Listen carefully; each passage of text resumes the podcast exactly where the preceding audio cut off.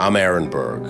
I'm many things a son, a husband, an immigrant, a dad. I'm also a Jew. And I fought every stereotype there is about us. I was a bodybuilder, a male stripper, I worked in the sex trade, I became a stand up comedian, and I realized that to be Jewish is to be badass. Join me and celebrate all the badass Jews out there, and let me tell you, there are a ton.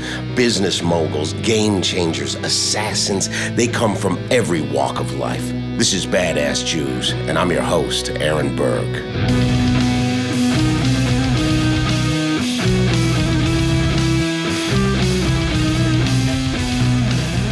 Since the dawn of hip hop, one of the most underrated, little talked about stories has been the alliance between black people and Jewish people, united together, growing an art form from the ground up, pushing a culture forward. My guest today is one of those dudes. He and his partner, the Brooklyn rapper Buckshot, created the music label and management firm Duck Down some 25 years ago. Through many incarnations, Andrew Friedman, otherwise known as Dru Ha, has reinvented himself over and over and over again. It is my pleasure to welcome to the show the one and only Dru Ha. Drew, wow, welcome to Badass Jews. Well, what an intro! That's I like amazing. how it starts with since the dawn of hip hop. Like it's this ancient story, and your backdrop is one of your old colleagues sitting in front of a fire. It's like we're gonna collect this story around a campfire. I love right. the relevance of it. And that and that artist is Sean Price, and he would say that this image is him living off the the land like Johnny Rambo. That was like a line he would he would go to a lot. So I, I didn't know that Rambo had influence that went into the rap world. I knew that Yeah. Scarface did. I didn't know that Rambo did. Uh, I want to talk about him a bit later, but I want to start with you. First of all, you got a good Jewish look to you, which Thank not you. everybody can say. It's New Yorky, but it's edgy, but it's still Jewish. I like that you haven't lost it. do you know what this this is a pandemic haircut and beard, and you know I'm just trying all different types of things right now. If if um if Buckshot saw me more often, he he probably would have a really rough critique of my of my uh, presentation right now. Do you feel like it's reminiscent of like Jews way back when we had to go through the desert for 40 years? Do you feel like COVID may last 40 years and Jews have to uh, reacquaint themselves with that look? uh, you know, I don't know. I don't know if it's reserved to to Jews, but I think people are just obviously you get away with much more right now. This is it. The Zoom calls and you know the, the occasional meeting. You get more boundaries. Do you have pants on? I, I do. I do. I was I was running around today. Uh, you were born, I'm guessing here, I want to say early 70s because that's when I was born. Am I correct? 1970. 1970. Doesn't get earlier 70s than that. In White Plains, New York. I was born in Queens, Where in Um, Queens? um, Forest Hills. That's where I am right now. At the Long Island Jewish, LIJ. you know, you kill me for not knowing. My mom would kill me for not knowing that actual hospital, but I don't know. You don't know, but born and raised in Forest Hills and then moved Well- to White Plains. Yeah, I I wouldn't say raised, but uh, born in in Forest Hills, lived in Queens till it was about five or six, and then moved to White Plains. So I don't I don't remember much of um, Queens other than um, going back because my my grandparents lived there, so we would go back often. Did the move to White Plains was there a reason for it? Was it parents felt you had to get out of Queens? Was it business related? I th- I think that they were um they you know I think that they were thinking suburbs, house, and raised their family there. I had an older brother, um, and I just think for the family they were ready for a move. But I, I had no say in it at that at that time period or understanding. Yeah, democracy doesn't work really for five or six year olds when they're trying to tell their parents where to live. Um, how central to your youth was your Judaism in White Plains? uh, JCC Jewish Community Center. Um, it, it I, I didn't grow up in a very uh, religious household. I mean, we, we respected my father. I would say would probably be a little more um, traditional my mother was just like set a bad example. You know, she didn't go to temple on certain holidays. She let us get away with pretty much everything. But they did they did have me in Sunday school. I was bar mitzvahed. Um, you know, but it wasn't just like drilled in on it, drilled into us, and we kind of had a little flexibility, like a lot of other um, Jews in White Plains. Um, it, it kind of was, you know, re- respect the culture, respect the traditions, respect the holidays. Um, but we had a lot of freedom too to just kind of, you know, do our own thing. So reform, conservative. Um, conservative. It's that's pretty uh, high end to be casual about it. I was raised reform, and we were like bar mitzvah, oh, high no, holidays. No, no, I, pardon me, pardon me. I, reform. Reform. Oh, there we bad go. I am. You see how bad I am. is terrible. Because I'm a reform conservative, and then just go right to orthodox, right? Like, yeah. if you're gonna go the three left, definitely reform. You could um, throw not, in other ones. Other people throw in revisionist. They throw in low grade reform. They throw in. Uh, would low gra- would low grade reform be like like you know I, I honestly it was like that spectrum my, my mom was very bad like you know she she would love to pretend that she that she was a great jew but um you know she let us get away with a lot right it starts with the parents of like what yeah. they kind of make you do so i was reformed too and it was like you you go to sunday school you go to hebrew school you get your bar mitzvah and then most people at that point check out except culturally is that how it was for you? That that spot on, spot yeah. on. A lot of Jewish friends growing up in the neighborhood. Um, you know, I yes, I had a, a handful who I'm still dear friends with today. Um, went to Sunday school with them, uh, but White Plains is a, is a unique town for those that that aren't familiar with it. It's it's about 30 minutes north of the city, and it's a very diverse town. Um, lots of different cultures, lots of different ethnicities, religions. And so, you know, I, I was uh, very fortunate to like be introduced to all different types of people and wasn't just like you know one one dimensional it's it's the beauty of these cities that are like these melting pots where you're able to sample from all types of culture and find what you really like and what works for you. So the bar mitzvah for you was that kind of like a big event or were you like i'm just doing this for my family and then we're going to move on no I, it was it was a it was probably more for the party it was a big party for me yeah and uh you know it was like one of the, again it was a, a rite of passage something that i definitely you know the family w- was all in on it and i again you know i'll use the word respect i respected it and and i got through it i kind of memorized the the my passage versus being able to straight read it. Yeah. But um, but I did my thing and and had a great party and you know it, it was it was too. a nice day. And I pretended to read it. You got to just move the the pen. really, the pen. That's how Jewish we are. You got to move the pen backwards over the Torah parchment. Right. Um, very a lot of similarities between me and you. Uh, my mom was a teacher. She went on to become a principal. My dad uh, was a lawyer, a civil litigation lawyer. Your father was a real estate lawyer. And your mom was a substitute teacher. Damn, you got my whole book, man. Yeah, and you got my whole book. it's amazing uh, the, the, contrast between those two professions, you know. And, and, I remember seeing my dad when I was growing up, and I was like, okay, I think this is what I'm going to do. And having this input from my mom that everything is about education. And there was a, a lot of talk about like feelings and emotions in our lives, you know, because it was like the 70s and the 80s. And like, you need to be open, you need to talk about your feelings. And I think that for me, that kind of led me to pursuit of an artistic lifestyle. Did you feel those influences early on? Yeah, I think you know my parents definitely were my biggest fans, and they they encouraged me to just like kind of do what I wanted. They encouraged me if I took up I took up DJing in in like high school. Like that was my my entry to like kind of the music, not the music. Well, I even say the music business because even you know high school, like as you got through junior senior year we started to be able to charge a little bit to put on some parties if you were lucky enough to catch 20 30 40 dollars to to put on a dj event or to dj a party. But they they um they were very encouraging and uh I, you know, I, I had dreams of of following in my father's footsteps of the attorney. Like I, I felt like that was like the prestigious thing to do, kind of, uh, you know, the very smart side of it for me. I felt like maybe that would be a, a great career. He was very successful, um, but I did have a a, a, a creative bug that uh you know kind of sidetracked that, and they didn't they didn't fight me on it or they didn't uh you know challenge me on it. They they strictly kind of wanted to, me to you know pursue what I wanted.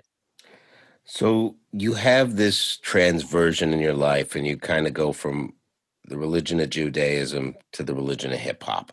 How does that happen for a young Jewish kid in White Plains in the 80s? What's your first taste? What makes you go, this is the music that I love? So I remember being in I'm gonna say like first or second grade. Don't you know? Don't don't kill me on the time on the exact time. But I remember show and tell, and um, one of the kids in, in White Plains brought in a Rapper's Delight, uh, a Sugar Hill Gang record with the and it had like it was like light blue, and the Sugar Hill Gang had a certain the the label had a, a logo to it, and the, one of my one of my schoolmates brought the record in and he knew all the words to the record and it was like just amazed me even at that young age that he could like you know i don't know what you would call it at that point but he just knew all the words to the record and i wanted to learn all the words to the record. And you know next thing you know i'm i'm starting to listen to the music and i, I was hooked early i was one of i was almost a little bit of an outcast at at you know in school um, at summer camp things like that where it wasn't cool yet to be listening to hip hop. It was it, the counselors weren't listening to it,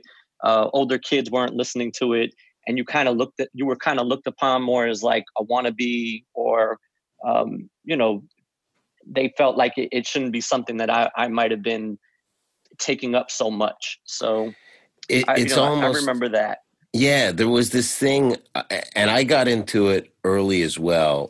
When I started high school, is when I first kind of started to dig rap.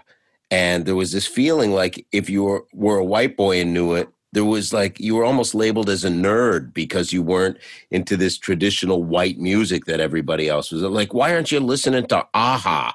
You know, and there was this vibe. yeah. and there is this outcast quality to it. I we had uh, Marc Levin on. He directed a film called White Boys. Did you ever see it? You know what? I, I want to say, did we um I think we contributed something to that soundtrack. That's amazing. Uh, yeah, you probably did. did. Was it uh, was it on TV TVT? I think had the soundtrack. I, I if that's the movie I'm thinking of. Yeah, Danny Hoch was in it, and he played this like small town white boy that just yeah, I love that. Around. All right, that's it. We had it. We can we contributed a song. Uh, but Buckshot and Smif-N-Wessun have a song on the soundtrack for that to that movie. It's amazing. It was a great movie, a great movie too. But I, there were kids in White Plains that were just like that character because yeah. they might have lived in like, you know, maybe they lived in in the projects so they lived outside of the projects and even had more influence from the black culture right then and there. Like I, I was like more definitely enamored by it and and drawn into it but i i think that i, I didn't i wasn't that full role. Like, yeah. you know it's it's kind of like also like no still knowing who you are um but trying to find the balance. There is something that you know growing up like middle class in the suburbs there was something that really drew me to the the life in the projects and how much more flavorful it seemed. And even though it was like a not necessarily a have and have not differential there was this vibe where it's like oh man everything seems cooler over there. E- even though it was a few blocks away because you didn't feel like you had that culture even in a Jewish home at that time. Where it was like we just have matzo ball soup and ill-fitting suits, but these people are like partying and going to DJ parties and stuff like that. So when you start DJing, are those the first communities you're DJing in? Or are you DJing more like in white communities? No, so uh, you know it's funny you say that because even again growing up in White Plains, and if you do, you know, if anyone listening, just Google it and just look at the city because a lot of times that it gets, you know, mis misphrased when people say that they lived in melting pots. Or White Plains is really like that. It it, it really is, and it, at a very early age, even grade school, we were having sleepovers with you know with our friends our schoolmates in the projects and we didn't a bunch of my Jewish friends and and I that we lived in you know houses that were a few miles away. Like again, you know, credit to our parents and the community in general that it wasn't like frowned upon to say, oh, you can't go over there, you can't spend the night over there, or you can't be friends with that person. Like everything was just kind of wide open. It, it amazes me to look back on it now to think about, you know, my parents must have, what the conversations must have been like because today there's still, you know, race tension or there's still you know things that are unspoken look you know we don't have to go any further than than you know our, our hopefully our former president of like you know what goes on in our country and like what goes unsaid and and i don't know. I mean th- those to me I, ha- I had a diverse group of friends. So when i started djing it would be for high school parties whether it was a house party or whatever there just were always a lot of different types of people at the parties. It wasn't always like just white kids or jewish kids or you know, it, it walked across a lot of a lot of different boundaries. And are you Andrew Friedman at this point in time while you're DJing? No, so I wasn't. You know, Andrew was obviously my birth name. When I got into kindergarten, um, or again first grade, there were three Andrews in the class, and the teacher decided that she wasn't going to be able to deal uh, with all of us as Andrew. So one one got Andrew, one got Andy, and one got Drew, and I I was Drew. So from that point on, I I ran with Drew even as a, you know a child, and that's what my family called me. That's you know everyone called me that. Probably only a very few select people, um, like my uncles and maybe grandparents, that called me Andrew. But at that point, I was Drew. There was no Dru Ha. I was I was Drew Ski. Okay. that was the first that was my first nickname was Drewski. Probably could add the love, Drewski Love, but I, I didn't go that far. But I was DJ Drewski. It's a and good name. A, yeah, there's a there's actually a very popular DJ today on Hot 97 name of DJ Drewski, much bigger obviously than I am, but he uh I, I joke with him telling him that I had the name first. So when you're you're DJing, you're how old at this point in time? Ah, what's what what's like junior senior year high school you're like what 16 17 16 17 so that's about the time i i've been kicked out of five high schools and oh, then oh, wow. i got i got sent to boarding school but the third high school i went to was a preparatory academy in toronto where i'm from and that's kind of where uh hip hop started to influence me now at that time I remember the first thing I, acted out this thing with another guy to Ice T's colors. So this is where it was. So we did this thing where we walked around in a circle doing Crips versus Bloods colors. And at that time, the fashion was the old Jordans, uh, British Knights, tracksuits. Uh, I never went like full on Kangol hat, but that's where it was. And it started to kind of take on this thing and it gave me this identity that uh, obviously put me in with a different crew of people. I never wanted to just hang out with the people that I grew up with. So that's where I started to go hang out with these people that lived in the projects and stuff and, and garnered the respect from these people. Um, did you feel that change both in terms of fashion and in terms of the people you started hanging out with? Well, yeah, absolutely. I was definitely influenced by the whole culture. Um, what you know again what i could get away with that that in, until you can start dressing yourself right?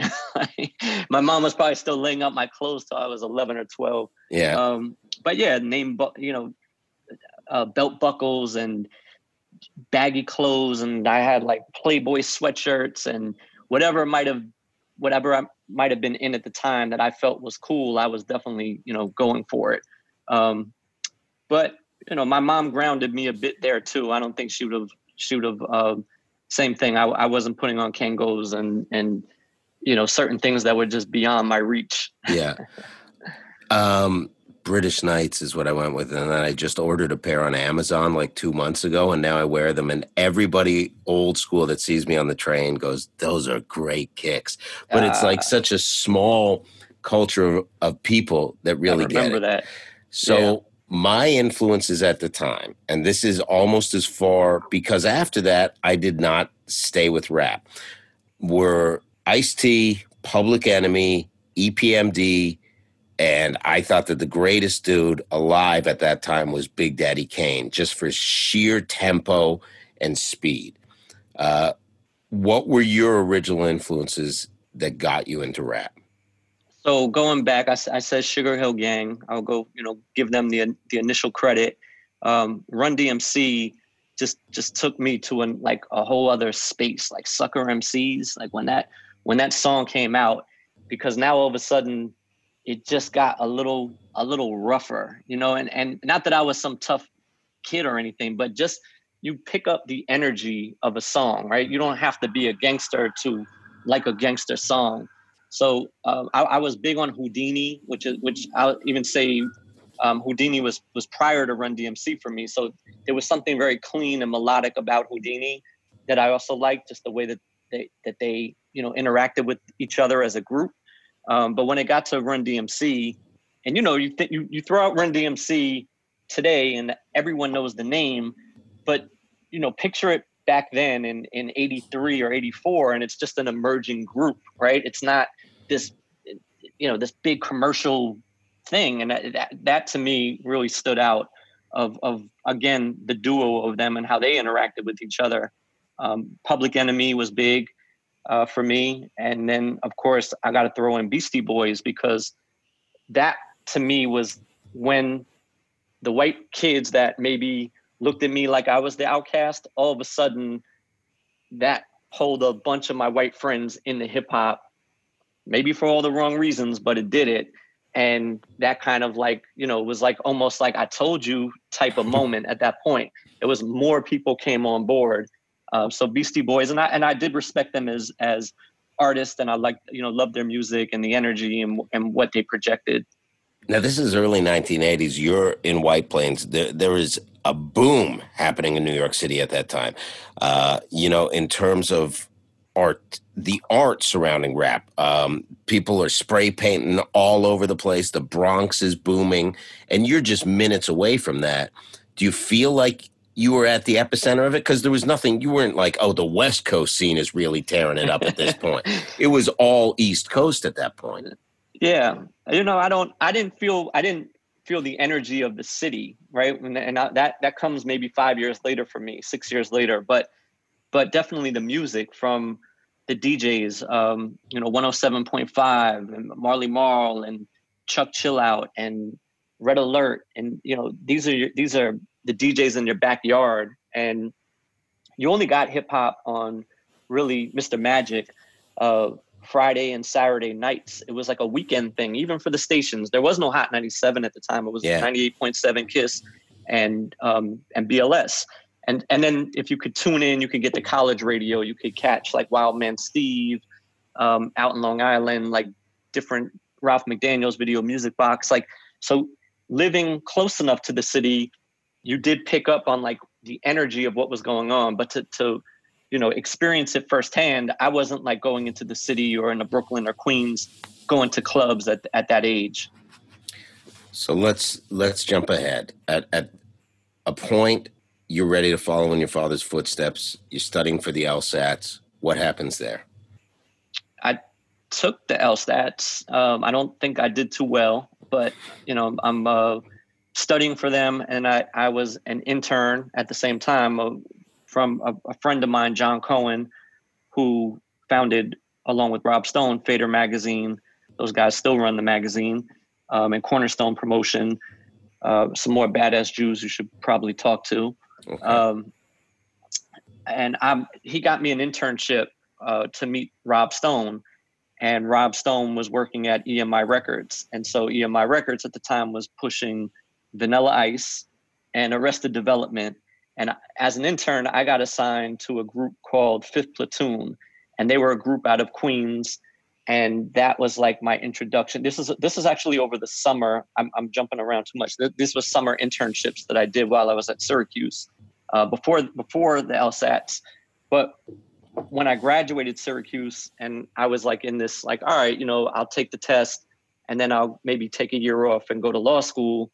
Um, Rob got me a job with Nervous Records, a guy named Michael Weiss, who ran a company called Nervous Records. And it's there that I met Buckshot, who was just signed to a single deal at the label and meeting Buckshot and the development of that that just that changed the whole trajectory of where I was going. So it, it happened fast. So basically, you're living at home in White Plains. You're making 75 bucks per week as an intern commuting. Where are you, get, where are you getting your material from? I had somebody go through your garbage. Uh, amazing. Uh, Josh Swade, one of the uh, best researchers in the game. Yeah, big up to uh, Josh. So you you have, I, and I think that this is an underrated thing to say. You don't really have a lot of pressure on you because you're making seventy five bucks a week, and I, and I think that there's this thing where we talk about Jewish people that go into the arts, and I did it as well. And we have lean years and we have tough years. But do you also feel that there's like a, a freedom or a privilege that we have when we come from, you know, middle or upper class families where our parents have it set up so that we're free to pursue our dreams and what we want to in life? A hundred percent. You hit it dead on the head. I mean, you know, I've had that conversation with many, many people, and yes, it's a privilege. It, it, it is. It's part of, you know, we may not recognize ourselves as, you know, we might think that we're so immune to the conversation, but absolutely, you know, even going back to the internships over the summer, I know lots of kids who they had to go and work at Foot. I actually worked at Foot Locker too, but kids have to work to bring home some money, or they have to, you know, work to bring home allowance, or just to have food, or to help support. And when you have, when you come from a household where yes, they, you know, my parents would say, don't worry about making $75 a week. We're going to help you with the train or we're going to help you with, you're not going to have to worry about where your food is coming from or whatever it is. That that's a- absolutely an advantage. Um, and I was, you know, blessed to be in that position. Uh, I wasn't aware of it, but there's no question about it. I felt the same way where it was like there there was these lean years where you know I was really hard up and I was living in like an eight by ten room when I first moved to New York, and you go through this struggle. Um, but there is that element of like I know it's going to be okay. I know that I know it's going to work out, and I think that that's something that was instilled in us through our parents, right? Where they're like, just work hard and, and follow your dream, and something's going to happen. Did you have that? Yes. Now, again, you hit it. You hit it head on. And and look, I think it's it's it'd be unfair to generalize it and say you know all all kids that came from our backgrounds or whatever have that too. I think the key word you said was work hard. Yeah. You know, and and my father instilled that. Like my my father was like it didn't matter. It, it didn't matter how much money he had or we had. He was making me earn whatever he gave me. He was making me understand the value of dollars, the value of hard work. It wasn't just, you know, handed to me. And I had friends where their parents would just hand them everything. And of, of course, if I needed it, it was going to be there. So you also were, were spot on if it takes some of the pressure off. But I felt a different type of pressure, which was not trying to fall into that role where I would just take. You know, you know what I mean? Like the pressure would be like, I want to succeed, so I don't have to ask, and so I don't have to rely and yeah it's nice to know that you have it but it's also nice to know that you're earning and you're earning your keep. So, yeah. It, it's something that um, pushes you too and i think that my parents you know and i'm sure i feel this the same way about my daughter is i always want my kids to do better than me and i'm and i bet my parents thought that too where they're like we want our kids to be able to do what they want to do when they grow up. You know, we don't want to have them thrown into something where they're like, I just got to make ends and that's it. I think that mm-hmm. there's something really unique about our human existence where it's like, look, you're on this earth for a reason. You got to pursue your passions. And I think that it's great that we're able to do that, to go into these vocations. Whereas years ago, the Jewish thing was like, become a lawyer or a doctor like your dad was, and that's what you're here for. And I like right. that our, parents set a precedent where they're like, go, go fail, go do whatever you have to do to be you. And there is a lot of failure in it, right? Yeah. Yeah. I mean, I was, I was fortunate and, and, and I just use that word fortunate because I didn't even know I, I, you know, when I met Buckshot, things accelerated quickly and we, you know, we had a lot of success in our very, very early young, you know, young years and I don't I don't think we even appreciated or understood the type of success that we had at that age. You know, it's hard it's hard because even as you're doing well, you you're looking around and you think you could be doing even better or but looking back on it, you know, as a, as a 23, 24 year old, um, you know, fresh in the in the game, we had a lot of wins like very early, um, and that that allowed. You know, I'm not sure. I think I'm sure my dad was looking at it from the sidelines of like, I'm going to keep a close eye on this. Yeah. and he started to see that, you know, a business was developing and and I brought him right in. Like I brought and and Buckshot welcomed him as well. You know, we brought him into the fold in terms of like literally that version of like oh here comes my dad right like i was still young enough at that point where that's all i knew where to turn to when legal when legal stuff started flying around i didn't have a lawyer yet i didn't have like I, just so much inexperience that it, i was still that young kid that brought my dad into what i was doing. Yeah. Were you like oh my god he brought his dad in. Like i used to ask my dad i'd be like what do we do with this guy wants to sue me for calling him a dickhead in the audience. Uh, um, it, it used to happen in canada. It doesn't happen here so much. So you're working at an indie label called nervous records where you were first an intern and they were a dance label originally Yeah. right? Yep then you become the head of the company's hip hop department. So Oh, how yeah. that happen?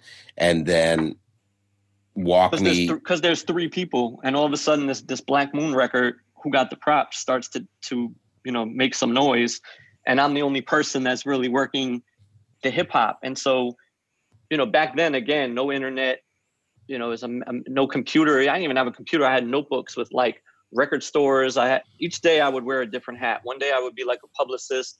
One day I would do retail promotion where I was calling record stores, asking them if they needed the album. Uh, one day I was calling radio DJs, college college mix shows. So I started to cut my teeth across all different departments, and that that gave me a huge advantage as I would learn, you know, of working at a major label or even a bigger label. That you would just get assigned to one department, and that's kind of where you would learn your trade or make your relationships. And I had the freedom to just kind of like every day just do something else, you know, like see where I could catch a win or catch some something to elevate the career or, or speed up the process.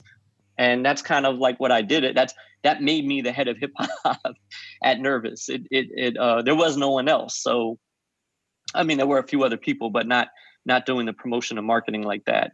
And then I, I forged this relationship with Buckshot that became very um, personal. Uh, we became friends, and and the group Evil Dee and and Five FT. Um, and before you knew it, I was like running around with these guys to all the shows and taking them to radio interviews. And it, you know, it, it took some time for the for the first record, which was Who Got the Props, to kind of catch fire. So it was like again, not in this day and age, it's hard to imagine it back then, but it took about eight to nine months for the record to like really catch. Yeah. Um, and during that time, you're putting in a lot of work. You're going into you're going into different markets. You're going to record stores. You're doing making appearances. Um, you know anything and everything that you can do. I was kind of on the scene for, but at that young age too, my mind wasn't thinking yet about my own label or being a manager or like I, I just wasn't there. I was just like I also thought that I was a rapper, so it was like just you know I'm still young enough where it was just still fun, Yeah. and I, I was absorbing everything and loving it. I wanted to be there. Now, is what's going through your head at this time is like, I'm going to be a white puff daddy, and No, Uh, not yet. not, yet. But you get No. to rap on song "You the Man" under the name Big Dru Ha, right? Yeah, With Black Yeah. Moon. So how was that? not just Black Moon, but Black Moon, Smif-N-Wessun, and Havoc from Mobb Deep. Okay. You know what type of credibility? Well, whoa. Yeah. so you were good. No, I sucked, but but um, I sucked. I wasn't good. But you know, I, I use this analogy a lot. I say that uh, everyone, if you grow up and you play baseball, right? Everybody throws the baseball around in the backyard, and then some kids are really good in the rec league, and then some kids make the high school and they become really good and college and so forth, right? Pros, minor leagues, it keeps going up in, in elevation. Doesn't mean that the kid that wasn't very good, that just still like to throw the ball around in the backyard, doesn't mean that he still doesn't like to do it, you know, or still doesn't mean that he shouldn't do it. And I love to rap. Like I loved hip hop. I like to break dance. I love the music. There wasn't, you know, ciphers in our cars were like a part of the culture. It was a part of like we amongst our friends and our crew, like we thought we could battle each other and like we all sucked. So like it, it- it's not until you get around a professional MC that you understand the difference. And so for me, I didn't understand the difference until I got around Buckshot and Smif-N-Wessun, and then by by you know by association, I was in sessions with Tupac and you know Wu Tang Clan and um, you know Brand Nubian and like just different people. All of a sudden, that I'm in these sessions, it didn't take me long to figure out that I was not good. so when do but, you go? I I quit the rap thing and focus on the business. How long does that take? Well, see, here's the little, here's the one little curveball. Is like I stuck with the hip hop. I had a partner in college. His name was Gru, um, and he was actually very good. Another white Jewish kid. He was actually we formed this group, and so he was actually the better rapper of the both of us.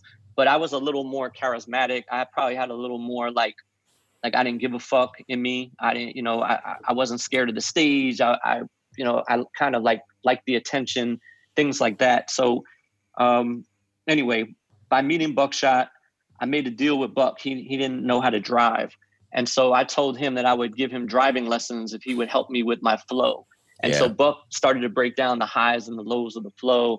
And I remember we'd be like, I'd take him to like a parking lot and he'd be driving my car and I'd be kicking it. I'd be like, you know, spinning verses for him that, and he'd be like, oh yeah, that's great. That's great. but he was only focused on the driving of the car. But he, to his credit, like, and this is where it was almost like, um, again, a sports analogy of like, you know, back when we were growing up, sometimes you'd see that person that would win the chance to go to like a football training camp for the day. Yeah. Or they'd get to go to like Yankees spring training for the day. That's kind of like to me what happened with me is like one day Buckshot, he knew I was working at it and he gave me a beat and he said he gave it to Smif-N-Wessun. I happened to be with them that day and he said, Look, everyone write a verse to this beat. We're gonna make a song called You the Man. And if your verse is good, like it's gonna go on on the record and he gave me the cassette too. Again, I'm showing my age, but he gave me the cassette too. And I was like, "What are you doing?" He was like, "Go write a verse." Like he was like, "Put something together." And you know, he gave me an opportunity, and I went back and I I got with my old partner, and he had had some rhymes that were you know some lines that I, I thought could work, and then I got with Tek from Smif-N-Wessun. We were going to rent the van one day, and little by little we pieced that verse together. I, I say we because I didn't just do it alone. Um, but when it all came together, man, that verse was like they all I, I didn't know. I did the verse in the studio. We were at D and D Studios. The Beatminerz produced the track. Mr. Walton, Evil Dee, they were as tough as they came when it when it when it came to like the, the standards for hip hop. Like and Phife from Tribe Called Quest was was there that day too. And I, I knew like Walton E were kind of looking at me like, man, this kid's gonna fuck up this verse. He's gonna fuck up the track. And when I when I did it, and I walked back into the vocal booth, everybody in the room was just smiling. Like Walt dapped me up. Like I was like, I didn't know. like I didn't know if I delivered or how it went, but like everyone was like bugging out in the room. And that was just like the experience of a lifetime, man. But I I knew I just got by. And and when I say that, like, could I have kept at it? I think so. But you know, we used to go to like radio shows like Stretch Armstrong and Bobbito and different places. And again, the game was different back then. Every time you went up to a radio show, you had a freestyle, you had to be ready to go. And little by little, I realized that I wasn't ready to go and that I couldn't do it the way they could do it. And I couldn't write the way they could write. And I, you know, I just kind of fell back and, and played my role. So you're really tight with Buckshot at that point. When do you make the decision to leave Nervous and venture out on your own, and why? So Buck introduced me to Tek and Steele, and that was Smif-N-Wessun, and we put out the first record with Smif-N-Wessun, The Shining, on Nervous, and we so now we had these two albums out, Enta da Stage and The Shining, and they both commercially did very well, and um, editorial did you know whatever in a critique way they did very well. So we just felt like we weren't getting what we were supposed to be getting. Like we didn't know the business well enough but we just knew that we sold a lot of records. We were having a lot of success from touring. Um, first statements came in, and we were expecting, like naive, we were expecting that we were going to see some big checks and and you know start seeing some money. And when it didn't happen, I think me and Buck just felt like it it never was going to happen there. And so rather to focus on the the relationship with Nervous, because look, in fairness to them, they had a contract, whether yeah. it was a good contract or a bad contract. They were older, they were more experienced, they had a contract. But what I think that Buck and I realized was we were we were never going to deliver another group into that system for a small advance. And that, you know, to, you brought it up earlier, but that was the time of Puff, that was the time of Master P, uh, the beginnings of, of Bad Boy, the beginnings of No Limit, and we felt like, all right, why not us? Like, let's go try to shop our own deal for the management company, which was called Duck Down, and let's go see if we can find a partner to to give us a deal. And that's what we did. We found Priority Records, um, and we you know brought forward Heltah Skeltah and OGC, also known as the Fab Five, and that you know that laid the foundation for Duck Down. And is there this moment when you leave where it's kind of like we're not going to get rich working for somebody else. We're not going to be able to be as creatively fulfilled working for somebody else. Do you think some of that comes down from your family as well or is that just stuff that you learn while you're in the game? That came, that came from buckshot because yeah. I, I obviously was playing it a little safe and i probably was a little intimidated and a little scared of you know these guys were older. These guys are the i was interning for them less than a year or two ago. The, the guy who ran nervous his father was involved in the label. He was an og he was like a you know very vocal dude very loud. I didn't even know how to stand up to them. Like i didn't i didn't even think that you know that that was going to be a move for me or how i would even approach that. And one day i remember buckshot came into the office and he he basically he flipped for both of us. he flipped on them for both of us. And he he basically told them that I was no longer like I was quitting. I was I was I wasn't doing it anymore. And so like he gave me that shove that was necessary to kind of step out. Um, I can't, you know, piece it all together, but I just know he was the battery in my back that gave me the confidence and you know, again, going back to what you said earlier, probably what what was the worst scenario that was going to happen for me is that I was going to take a step back. I wouldn't have a small salary or whatever it was, but we were going to venture out and try and do this on our own. You had a really symbiotic relationship with him, and th- there's this history of, of great relationships between black people and Jewish people in hip hop. But let's back it up. Both sets of people have been tremendously persecuted throughout history, enslaved, murdered, admonished to ghettos and uh, blacks and Jews have had secondhand statuses uh, on both accords. Can you speak about the two communities, the similarities, and any thoughts that you have on why black and Jewish communities are traditionally so tight? I mean, I, w- I was very sensitive to the relationship. I think you, you mentioned Jerry Heller in the beginning. You know, I never would want to be kind of like put in that box because he had a very bad um, reputation or uh, it was like he was kind of taking advantage versus you know famous videos with him like hey i haven't heard your record but i, I hear it's hot like you know yeah. he's kind of no, even though he forged a, a very special relationship with Eazy there still was like a lot of you know questionable tactics about his business um, so i was very mindful of the relationship uh, buck and Smif-N-Wessun and a lot of the guys uh, were you know they practice five percent, right? I don't know if you're, if you're familiar with that. That I don't know. I don't want to say it's a religion, but it's it's based on some Muslim. I don't want to misspeak at all and, right. misrepresent it, but I, I know a little bit about it. Yeah, yeah, and and it basically, you know, there was a lot of teachings from it that said that you know white people were the devil and white people were were evil, and that down the line a white person would probably do you wrong. Um, you know, Jews not not to be excluded, and so I'm, you know, picking up on a lot of intimate conversations that I had no business probably hearing, but whether I'm driving a car or whether I was, you know, at Buck's house or wherever it might be, I'm now picking up on, you know, hearing these conversations. So it's not to challenge and to say whether it was right or whether it was wrong, but it's just to say like that was these were they were having these sessions of of building and teaching one another and kind of you know coming up with plans to be strategic with how they move not just in the music business but in life in general you know they call it build and destroy like build each other up destroy shit that is bullshit you know right. much things that you wouldn't be enlightened to if you weren't on the inside if you didn't get to see it. And I was getting to see things firsthand.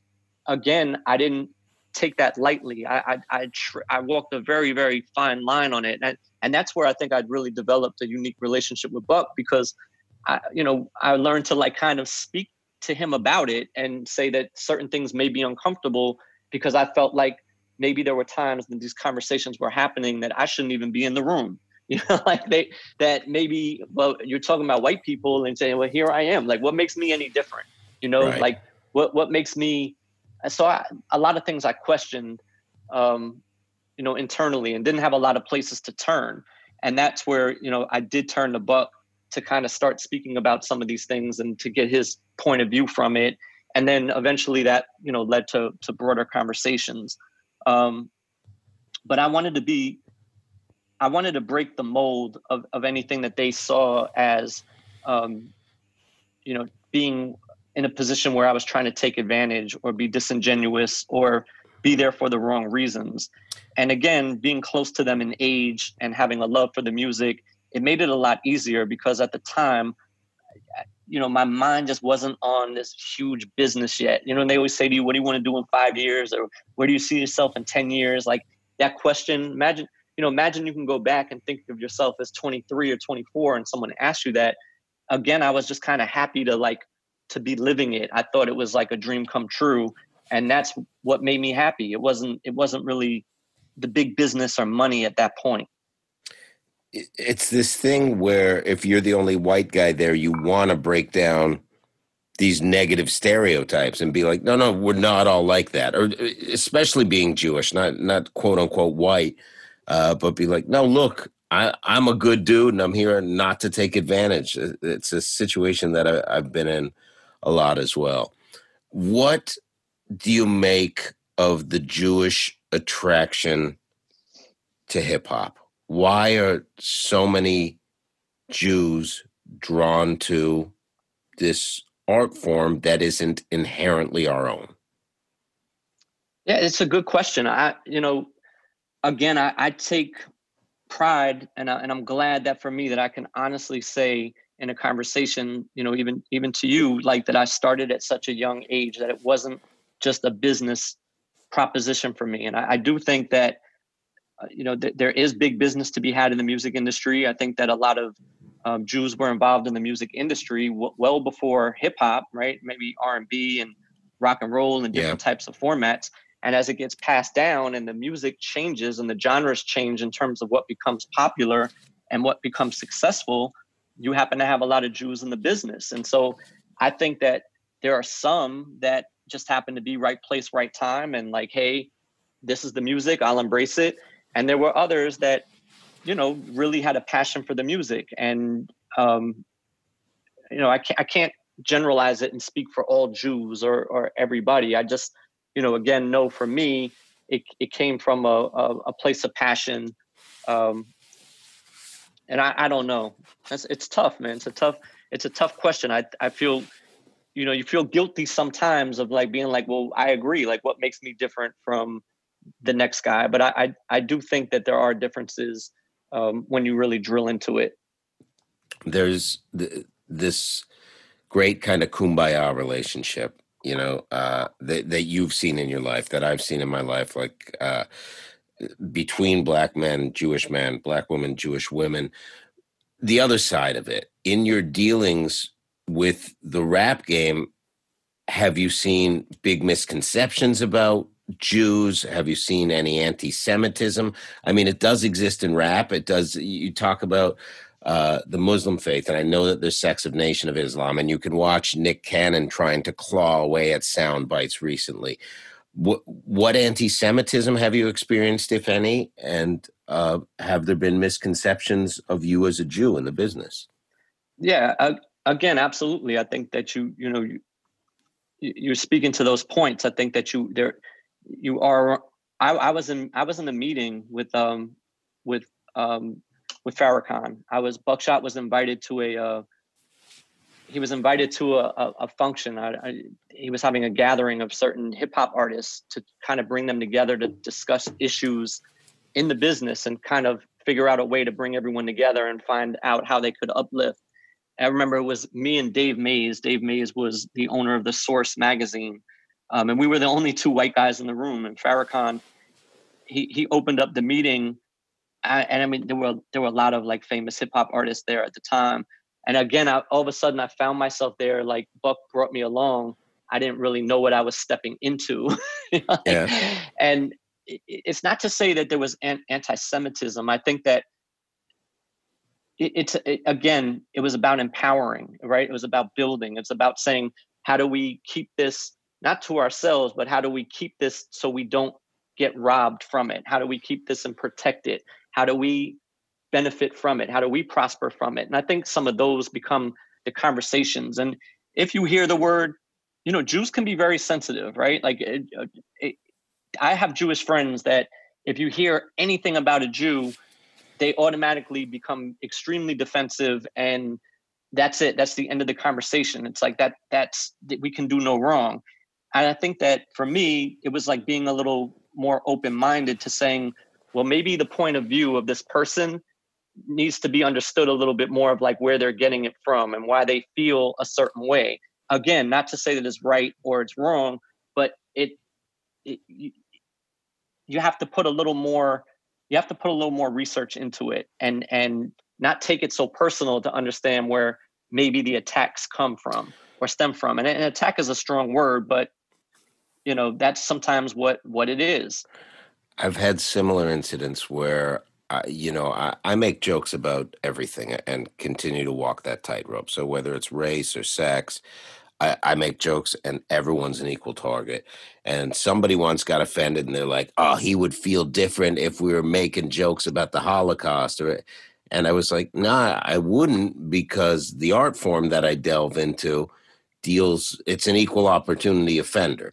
So I, I feel the same way, and then I can also see where the bitterness would come from on, on somebody else's side to attack me. So I understand, but to, th- that's a moment to be in this room with Farrakhan and to be to be standing there and kind of be the odd man out with just you and another white skinned guy must have felt and, and, you're still taking it in you're you're letting yourself be educated by what this guy's saying and saying where is oh this coming from and I remember going back and telling my dad, like I remember I was like, Dad, I was in a meeting with Minister Farrakhan, and my father was like, Oh, he's anti, you know, like right away, boom, he's anti-Semitic. Yeah. Uh, like, well, Dad, what do you know about it? Like, it was one of the most brilliant, you know, conversations. He's so eloquent. He's so precise. He's so calculating in in his words. Like hearing him speak is beautiful, right? Whether there's obviously a lot of stuff that you can dig up on, on on the sides of it. And I'm not saying that that you know those things don't exist or things that he said may might have been controversial or offensive. I'm not taking any of that away, but what he was speaking about that day, you know, I I, I was drawn in by it, and I yeah. and I went home to try to like explain it to my dad and say like you got to have an open mind to it. And you know, my dad was just more like, no, nah, he's done certain things, and he, he it was hard for him to get past that. Yeah, was, you know, but it wasn't so much for me, and it was he um in that meeting that day, and I I, I would say there was about 25, 30 of us, and again I said two two white people. He he, and I was kind of trying to sit. It was one of these tables that were um like a U a U table. We were in a in a Marriott in Midtown and so it was like a conference room. And I was trying to sit behind Buckshot because again, once I got in there, I realized that I probably shouldn't be in here. But Buck yeah. brought me, so that's all I needed, right? Like Buck was the one that brought me. I didn't ask to go, da da da. So I I'm okay with that. I'm like Buck will, and he would speak up for me. But I remember he he started the meeting off with, you know, um, assalamu alaikum to everyone in the room, and he said, and to my Jewish brothers, um, shalom. Yeah. and I'm like, oh, he saw me, right? Yeah. like right at that point, I'm looking around. I'm like, uh, Jewish brothers, like, oh, so that's me, and that's him over there. Like he's totally aware that we're in the room, and yeah, you know, he kind of like said some things in that meeting, and again, because of the time and that's gone by, I can't paraphrase it correctly, but he, you know, he wanted us to go back. He spoke on some of his accusations of being anti-Semitic. He defended it, and it's almost like he wanted us to go back and share you know what he was what he was saying to uh, you know to like how I did to my father you know to go back and kind of say not everything is exactly as it seems. But um, yeah, there's this moment where I want to jump in and say, from what I know of him, I would be like, oh, okay, I classify him as an anti Semite. But then I would also say, people have heard my comedy and would say, oh, his jokes are racist or homophobic. And then upon further inspection, people would be like, oh, no, it's satire or it's that. So I, I do think that there is something to be said about in person conversations. And I think that's something that is truly lacking now like if you're saying you're there firsthand and you leave with this different perspective than people are going to get from listening to sound bites or reading quotes then there's right. something to be said about that and it's something worth exploring and, and i feel like th- that would lead to more solutions than problems in the world. Yeah and and and it's time periods man. It's different different eras. Like he's a you know he's a he's a, an older guy coming from a you know from a different generation from where it's constant you know what what they were up against and and the the, the civil rights and the the and the things that they were going through were just like unfathomable. It's so, amazing now though that that that reasoning wouldn't stand where it's like if you go oh it's a different time you know what i mean? Like sjws will jump down your throat because they're like well no it's no just because chris rock told jimmy fallon that he could put black makeup on doesn't mean that it's okay. And chris chris rock's like no motherfucker it is okay. But it's mm. like people being offended on behalf of other people. It's a really weird contradiction man. Uh, yeah. i'm i'm glad you open up about that. It's such a, a rare opportunity to be in a room like that. Yeah, um, I have I have mixed mixed feelings about it. Like I mixed, you know, like you don't want to be you don't want to be like where you're not defending your family, your tradition, yeah. your people, like you know, but at the same time, like I said, I don't I also don't I don't just go along with everything that you know, you got to you got to dig a little bit deeper. You, you got to question. Yeah. Yeah, you got to question. I agree. Um, go to the 90s, golden era of hip hop. You got a great company called Duck Down. It's successful. You guys are making noise in the business. You have this backing from Priority Records. Um, you're living the dream, I would say. And then what happens? Well, we um, Priority folded into it. They were bought out by a company called Capitol. And what's life um, like at this point? Are you balling? You got you got like nice cars. You fucking living in a nice pad. You you're living hip hop. Yeah, we're doing we're doing well, but it. Remember, I said earlier, you never think you never you never feel like you're doing as well as what perception might be. Right. And so we went through a series of like bad deals, and even though we left, the nervous deal was horrible, right? And we went into a production deal at Priority that gave us a lot of overhead and gave us a lot of upfront money but we're spending a lot of money too on marketing and promotion and staff and offices and all these things that you're not acquiring as much as you might think. Um, and so, you know, we bounced around from deal to deal, but that deal afforded us, um, it, it did, it afforded us nice things and, and we're doing well, but we're also working really hard and we're looking at artists around us like Wu Tang Clan or, um, you know, Biggie or Nas that that are steps ahead of us. You know, artists on Def Jam, Onyx, groups at the time that were like, you know, doing better than we were doing. And so you're always kind of in the music business. I think that that's you're, you're always guilty of looking over your shoulder. Not even guilty of it, but like maybe you should be, right? Because you're you're kind of always benchmarking yourself against your your peers. It's where all the expressions come from. Don't hate the player, hate the game. There's so many hip hop expressions that are about like envy or or you know looking right. at someone else's success. So we so we're doing well, but we're still not. We don't think we're doing well enough, you know, and that and that is the fight and the struggle. Um, and we eventually we our our deal at Priority basically expired, and next thing you know, we were like back in my apartment um, with no with no backing, with no uh, you know overhead. Like everything was just gone. Like literally, on one day we were on a, in a beautiful penthouse suite. We had like eight offices and everything, and then and literally like a day later we had to like move out. And I, I remember I took the copy machine, this big ass copy machine. I'm like, well, not taking my copy machine. You know, I'm taking it. Remember the movie The Jerk? Yeah. He was like, when they started taking everything. Yeah. Remember? And he was like, well, you're not taking this. And, and he like grabbed a picture and he, so I grabbed the copy machine and I brought the copy machine into my one bedroom apartment in the city. And I don't care how well you're doing, a one bedroom apartment in the city is still a one bedroom apartment in the city. Yeah. And I put I put this big ass copy machine in my kitchen. was it a Xerox or a Canon? It was, it was probably either or. I don't know. This yeah. shit jammed up all the time, but it's the worst thing to take from the office. Yeah, I don't. I because I was like, damn, we use the copy machine a lot. You know, we were, we were making pamphlets and. you don't need it anymore. You can just carry a little phone with you and then exactly. Print. And How, and next thing you know, like all the artists and every now now now the business is being run out of my apartment, and that you know it was it became a brand new fight and a and a brand new challenge. And then how do you pick up the pieces? What happens once you kind of hit this reset? We we kind of went back to square one, and that that you know this this leads to maybe the Sean Price piece of it. Like Sean started putting out. Um, we started putting out 12 inches. Pause would tell Sean would tell me to say pause every time I say 12 inch. He would say pause, but we started putting out. We went back to putting out singles, like forget albums because we no longer had these big budgets.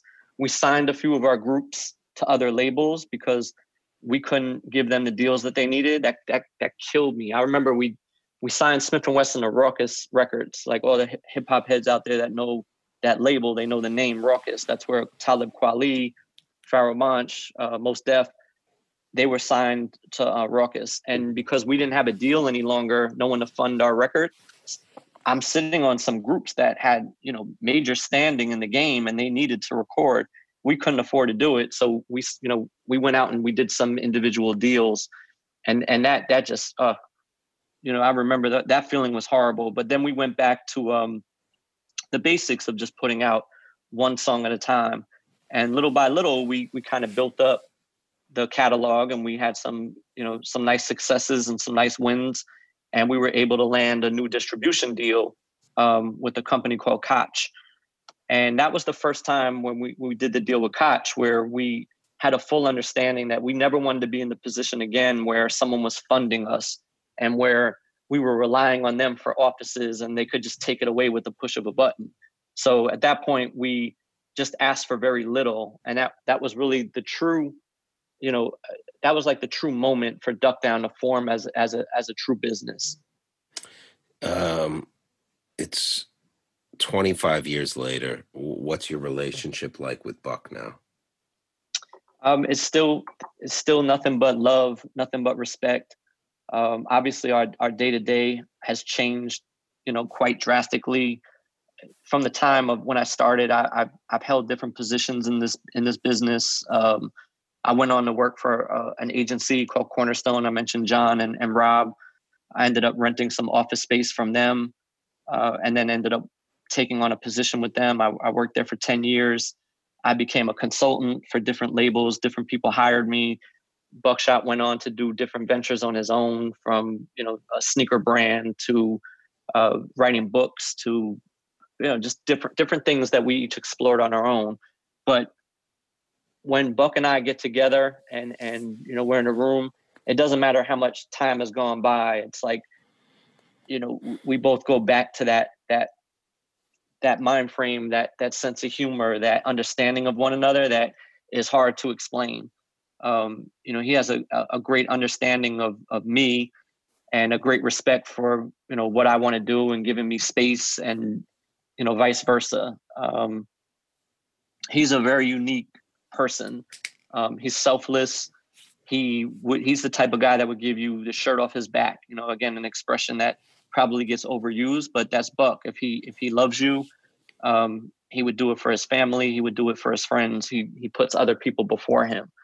Uh, so I don't know. I get emo- I get emotional when I when I speak when I you know speak and think of Buck. It's not the story doesn't end exactly how we envisioned it. Right? We never like hit the super monstrous home runs and platinum records and all these things that that we envisioned but we had a lot of success and in some ways that never broke us apart.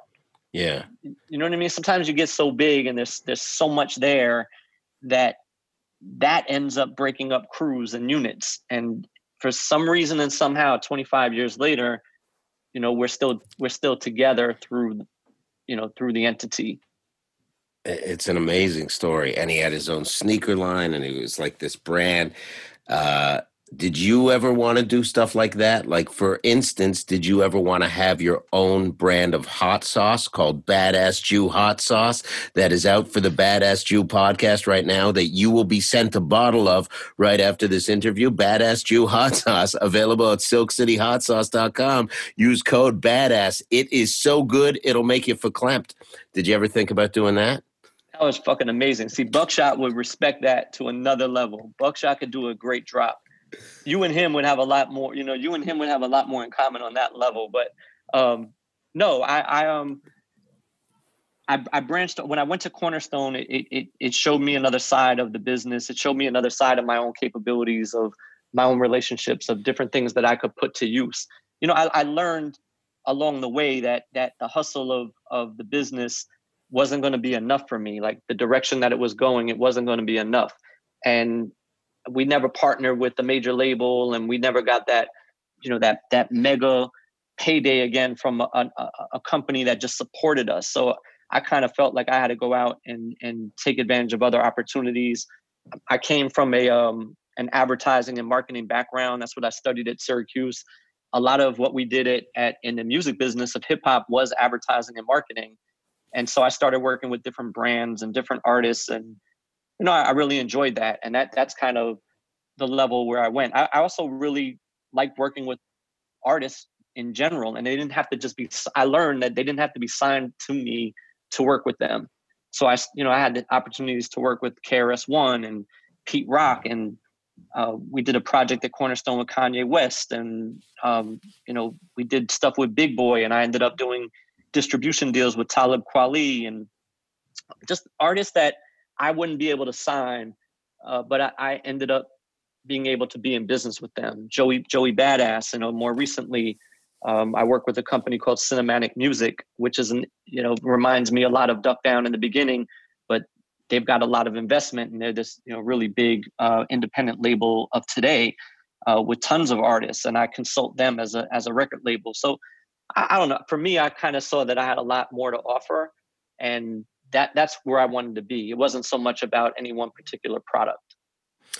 You were able to take your life that seemed like it could have been this traditional Jewish life and go the exact opposite way and become this great badass immersed by amazing badasses and, and it, it's a phenomenal story and it's inspiring what's your message to young Jews out there that want to pursue their dreams?